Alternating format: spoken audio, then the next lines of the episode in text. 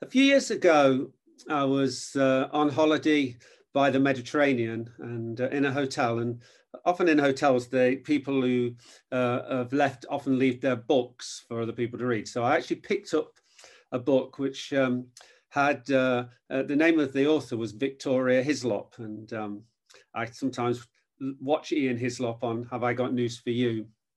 And so I thought, oh, I wonder what her book's like. And the book was called The Island.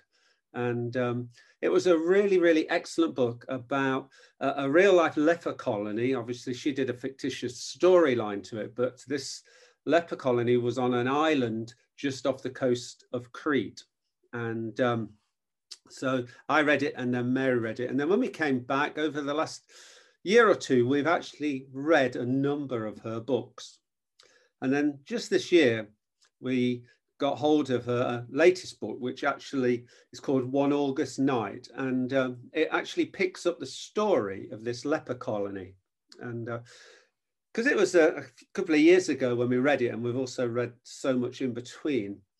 Uh, Mary, when she started reading it, she read it first. She said to me, she said, the part of the challenge is remembering some of the uh, characters because the author picks them up as uh, this uh, leper colony is closed down because they've found a cure for leprosy. And so people had been taken from the island of Crete and mainland Greece and other places, put on the leper colony with the leprosy. Some had died there. But uh, once the cure came, the ones that were still alive, uh, which is where this second book picks it up, actually were then transferred back into Crete and then uh, back to uh, where they were going to make their homes again. And uh, what I realized is knowing the backstory really helps you when you're uh, reading or looking at something now in the present. That would be true for us at CCM. We're looking to plant six new sites. And uh, knowing the backstory of this, again, helps put some context in it. Uh, 30 plus years ago, when I lived in the south of England and Newfrontiers was only a few churches actually, um, God spoke to us as a movement that if we planted churches back into the nation, then uh, of U the UK, then he would send out workers and church planters and all over Europe and to the nations. And so I was asked, would we spearhead uh, a church plant into Manchester? And uh, on my very first journey to Manchester, I remember picking up, a, in those days, a cassette, and, uh, and it was a, a vineyard pre, uh, pastor.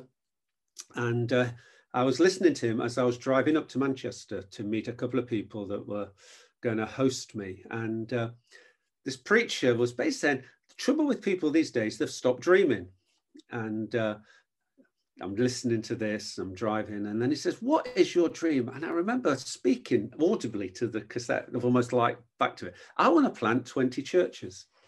And uh, which was a fairly bold statement. I'd planted two before, but they weren't a, rip roaring success by any means. And uh, but came to Manchester with that in my mind, and then uh, was picked out of a crowd in a, in a meeting early on in my time here, and uh, a, a prophet from another movement prophesied that actually this would happen. And uh, so we started planting churches, and uh, that's how CCM uh, started. And then just a year, a couple of years ago, in fact, less than two years ago, Mike Pilavachi picked me out of a crowd and basically said that uh, God had given me dreams years ago and uh, it was his intention that those dreams would carry on that actually they were not made up but they were from god. And actually it was out of that that spurred me to start praying for six new sites. And you can see that once you get the backstory actually builds faith builds momentum and puts some context to the present reality. And we're going to look now at jesus doing exactly this to his disciples and uh, they had uh, they were in a terrible state. They had just witnessed Jesus dying on a tree, on a piece of wood, and uh, some of them, uh, the ladies, were there and watched it. Others had fled and had just heard what had happened. And uh, they were in a, a terrible state as they had witnessed uh, firsthand or by word of mouth what had happened. Not only was it just a tragedy that someone who didn't deserve to die had been brutally murdered, but uh, there was an Old Testament uh, verse, an Old Testament um, saying that said this If someone has committed a crime worthy of death and is executed and hung on a tree, the body must not remain hanging from that tree overnight. You must bury the body the same day. For anyone who is hung on a tree is cursed in the sight of God. And so, not only had they had this horrific situation where they had witnessed firsthand or by hearing Jesus dying, but they also understood that basically he was cursed. He was a fugitive. He was someone that was crucified on a wood, on a tree trunk. And, uh, and so that just added to what was a horrific situation, making it uh, much worse. So, two of the people who had heard all about this started to walk to Emmaus from Jerusalem. Everything was gone wrong, everything was over. And as they're walking, a man came to the side of them and they got talking. In the end, they, they uh, ate together and uh, suddenly they realized the person who was with them was Jesus. And they were so traumatized by what had happened, they just couldn't recognize him. I mean, who would think that someone who had been dead and buried would be now talking to you? But basically, these two guys, once they realized that it was Jesus, Jesus left and they just hurtled back to Jerusalem. And uh, I want to pick up the narrative now, just and read a few verses from Luke chapter 24 and verse 44. And basically, what happened is these two guys they went back, met some of the believers, and told them, We've just seen Jesus. We've been talking to him. And then Jesus miraculously appears in their midst. And they're absolutely scared. And he said, Look, look at the holes in my hand. Look at the my feet, holes in my feet. And give me something to eat. So they gave him some fish because they thought it was a ghost. They thought, Who how can this be? And then it says this in verse 44. He said to them, When I was with you before, that's before his death and his resurrection, I told you everything written about me in the law of Moses and the prophets and in the Psalms must be fulfilled. So for the three years he was with them, he kept opening the scriptures, the Old Testament, and explained what was going to happen to him. But they didn't understand it. And then it says this then he opened their minds to understand the scriptures. And he said, Yes, it was written long ago that the Messiah would suffer and die and rise from the dead on the third day. It was also written that this message would be proclaimed in the authority of his name to all the nations, beginning at Jerusalem. There is forgiveness of sins for all who repent. You are witnesses to these things. So we can see now that as the uh, disciples, the apostles, were trying to figure out and trying to rationalize how their Messiah, their Savior, had been brutally murdered, not just by the Romans, but by the Jewish leaders and also by a baying crowd who just days before had been shouting, Hosanna, Hosanna to the Son of David, were now saying, Crucify him, crucify him. And so Jesus takes them back and says, Okay, I'm going to explain again. I'm going to show you again from the scripture why this happened. And so I'm going to quickly do the, uh, a biblical overview, just to, um, sort of things that Jesus probably did. And, um, and he might have gone into greater detail. Just for a few minutes, I'm just going to start right at the very beginning because basically, what brought context and understanding to this brutal murder of an innocent person actually happened years before. The, the seed of it happened years before. It says this in Genesis 3:23. The Lord said, Look, the human beings have become like us, knowing, knowing both good and evil.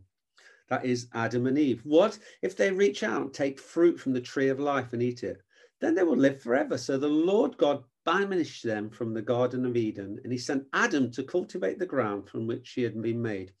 And sending them out, the, out, the Lord God stationed a mighty cherubim on the east of the Garden of Eden, and he placed a flaming sword that flashed back and forth to guard the way to the tree of life. Because the people of God that God created to fill the whole earth with his glory basically had turned their back on him, had done the things that he said they shouldn't do. They were banished from his presence, they were banished from the garden, and this mighty cherubim was placed uh, as a guard. And quickly after their expulsion from paradise, from the Garden of Eden, from the presence of God, murder came in, and murder came in to their children. says one day Cain, who was one of their kids, suggested to his other brother, Let's go out into the fields. And they went into the field, and Cain attacked his brother Abel and killed him. Quickly, murder, terrible things started happening in the earth. And you can imagine Jesus saying, it started then.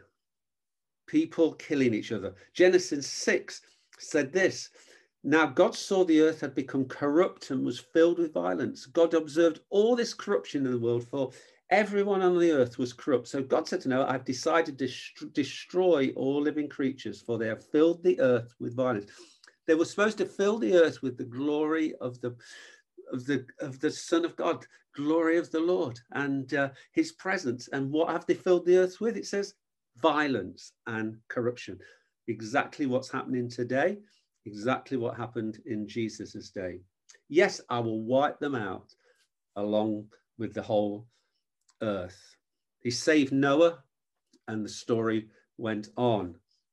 Jonathan Edwards, he was a, uh, an 18th century preacher in New England and uh, be, was part of a massive revival with uh, an English preacher called uh, George Whitefield. And uh, he wrote a sermon that became very kind of famous at the time. And he, he basically titled his sermon this Sinners in the Hand of an Angry God.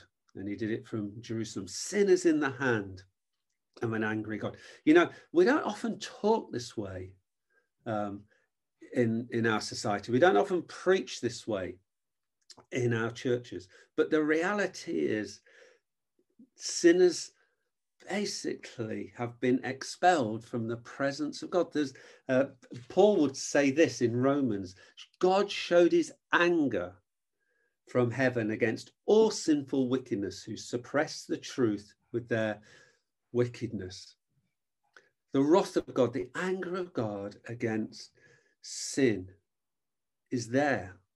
That's why we talk about hell. That's why we talk about judgment. That's why we know that when things are wrong and when people seem to get away with murder, literally, as we know happened in the Bible, we know happens today, we know there's much evil in this world. God's anger, Paul says, is against the sinful, wicked people who suppress the truth with their, uh, with their wickedness. So, death and hell are the destiny of everyone who falls short of the glory of God. That is the truth. Death and hell is the destiny of everyone who falls short of the glory of God, who is perfection now, in that story, in that narrative of murder of people turning away from God in Genesis, there's a glimmer of the gospel, there's a glimmer of hope. You see, when God's addressing Satan, who tempted Adam and Eve to sin, as he's addressing Adam and Eve as well, he says this and I will call, cause hostility between you, that is Satan, and the woman, and between your offspring and her offspring. He will strike your head and you will strike his heel. As I said, there's a glimmer of hope in the gospel in which it was foretold that the Messiah should have his heel bruised. He was killed on a cross. But by that, the serpent's head would be incurably broken. That actually victory would come out of something that was tragic as well. And so at the very beginning, we see war and murder and wickedness, and we see a glimmer of God's redemptive purpose for the people of God. And as I said, instead of the glory of the Lord and the people of God spreading all over the world goodness and mercy and truth, it's wickedness and murder spread. And then God got hold of a man, Abraham, who was in Babylon. And he said to him, He said, Look, leave this place and your relatives and your father's land, and I'll make you a great nation. I will bless you and make you famous, and you will be a blessing to others. All the families on the earth will be blessed through you. So, in this wickedness, in this murder, in this sinful world that was destined to hell, God brought a man and said, Look, through you, through you, I'm going to bless the world just moving on. And you can imagine Jesus saying this. And you see, when he's talking about these things, they can understand, okay, the cross, this terrible thing that happened. Actually, we can see there's a sense of the prediction there in the Old Testament. And then the need for a sacrifice. Years later, the people of God that were called out of Babylon became a great nation, were actually subjected to slavery in Egypt. And uh, the Egyptian pharaohs uh, put more and more pressure on them, treated them terribly. And in the end, God's anger was against the Pharaoh. And God said to the people of God, Sacrifice a lamb and put the blood on your doorpost. And when I bring judgment to Pharaoh for what he's done, I'm going to pass over, literally pass over your house. You will be safe. And they understood then that actually the blood of a lamb was actually going to save them. And again, as Jesus is saying, he's pointing to the cross, he's pointing what happened, and it was a horrific thing, but actually, it was a sacrifice that needed to be made. In Leviticus, it talks about the perfect sacrifices that needed to be made. And then years later, the people of God entered their land and they cried out, God, give us a king. Other nations have a king, give us a king. And literally, God said, okay, Saul, he became king, and that didn't go well. And then God found another man, a young boy, David after his own heart, a shepherd boy. And he raised up this shepherd boy who became king of Israel. And uh, literally, near the end of David's life, God gave him a word, a prophetic word.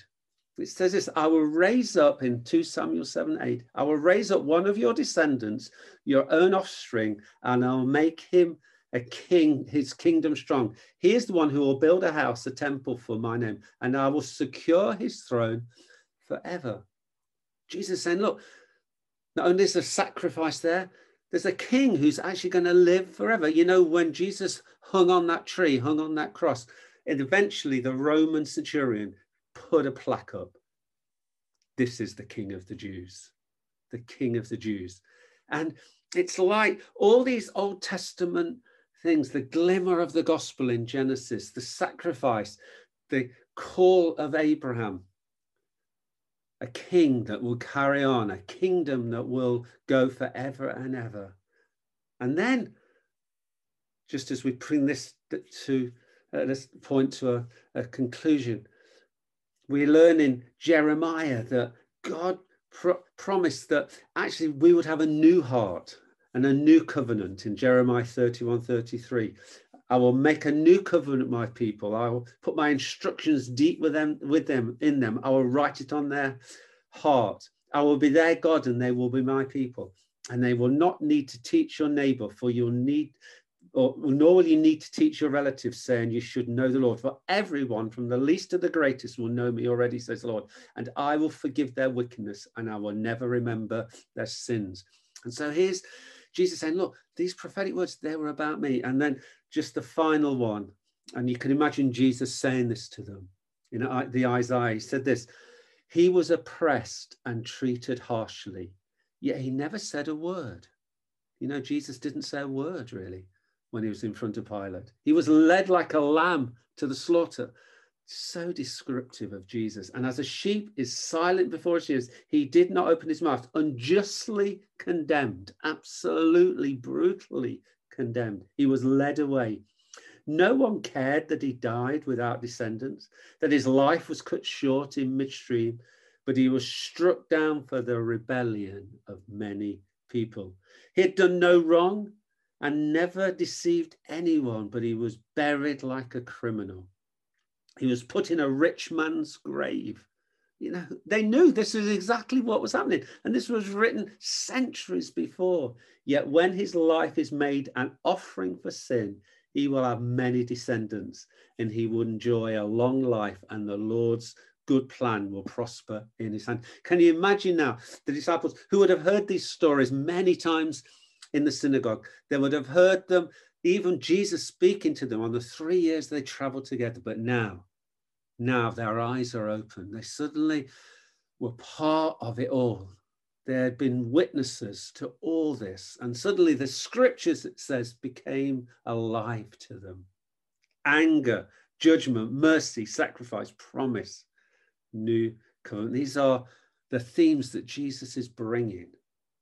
And then he says this it was in Luke 24 47, it was also written that this message would be proclaimed in the authority of his name to all the nations. That call to Adam and Eve to fill the earth with the glory of the Lord, the call to Abraham to be a blessing to the nations. And now Jesus is picking up that Old Testament thread and saying, Now you who have witnessed everything that the Bible talks about my death, my burial, and now my glorious resurrection. Now I want you to go to the world. I want you to go to the nations. I want you to tell everybody this good news that although judgment is there, although sinners who are in the hand of an angry God are going to face hell, actually there is good news as well. The good news is this that if people repent, if people turn away from their sin, if people acknowledge that this sacrifice of a pure human being on a cross dealt once and for all for the sin of everyone, then this is great news to a fallen, sick generation and nations. Peter understood this and he understood all that Jesus said because on the day of Pentecost, he addressed the crowd and he went through the Old, the Old Testament just like Jesus did and said, Look, you, you murdered him. He said to the crowd, You murdered him. And then he explained from Joel and the prophets and David all that had to happen to Jesus. And then said to them, when they said, What do we do to be saved? And he says, Repent and believe and be baptized for the forgiveness of sins. So, we have a mission. We have a mission to present the horror of sin. And you know what? By presenting it, it helps people understand why the world is as it is. To the tragic human cost of that sin. And some of you are social workers, some of you are, are doctors, nurses, some of you are in other professions that you're just on the front foot of looking at some of the most deadly, de- horrible things that uh, people do to one another. We need to show people hell and, it, hell and all its terror. That's what sin does. But you know, the glimmer of the gospel is now in full bloom. The glimmer that was there in Genesis is now in full display. Jesus Christ has died once and for all. He has been buried and he is alive. And he wants to be so present with us. My Savior. I remember when I knew that Jesus was alive, I was transformed. I was, it just did, uh, it took a pagan young 16 year old who had no intention of being in church or anything and totally transformed my life. This is the good news the love of God, the mercy of God, who brings the broken and the lost and the people who've been damaged by the sin of this world and brings them into a glorious family, the church, the bride of Christ, the people of God, where we care for one another, love one another, look after one another until the day Jesus comes, until the day he comes in all his glory and breaks bread with us and gives us a fabulous meal. And we, in this next few weeks, are going to look at the whole idea of being a missionary people, of being a people on mission. And we're going to look at some very practical things. I've given you a kind of a little bit of an overview, the big story. And we're going to look at the whole uh, thing of mission, and we're going to use the first letter, each letter of the of the uh, word mission and so next week we're going to look at having meals with others you know i'm so looking forward to that i'm going to get my barbecue out soon and uh, as mary my wife would say i always get out too early anyway every year and uh, but i just love saying okay let's start spring early and uh, what's only going to be even better when we're able to do that with neighbors and friends we've made some really good contacts and friends with our neighbours through lockdown and through people in the street, even just applauding for the NHS. It's amazing. Mary got three presents and cards from neighbours, uh, actually from different faith backgrounds as well. From uh, and uh, just because we have made contact, be great when we can share meals with them, interceding for them, praying for people. That's another uh, preach we're going to look at. Serving practically, how we can serve. So many people are going to need being served. Sharing our faith with people, being able to explain the good things that our God has done for us, and inviting people to Alpha. We've got numbers of people on this present Alpha. We would love to do a Spanish speaking Alpha. Be great to that, be able to invite people and to offer prayer. And then finally, when we looked at N, lots of the uh, leaders, the staff saying, what can we, what, how, how can we use the letter N? And uh, I said, N is never give up. And that is true. We just never give up. And uh, because our prayers are this, that God will break in. My dad was saved at 85 years old. And uh, uh, uh and he, was saved this way. Uh, he had broken, uh, I think it was his hip, and he was told to walk a mile and then rest. And oh, I think it was a mile, and then on part of his recovery. And he ended up walk. He realised if he walked to the church, which he never went to before, and sat there, have a rest while the sermon was on, he could walk home. You know what? He gets saved.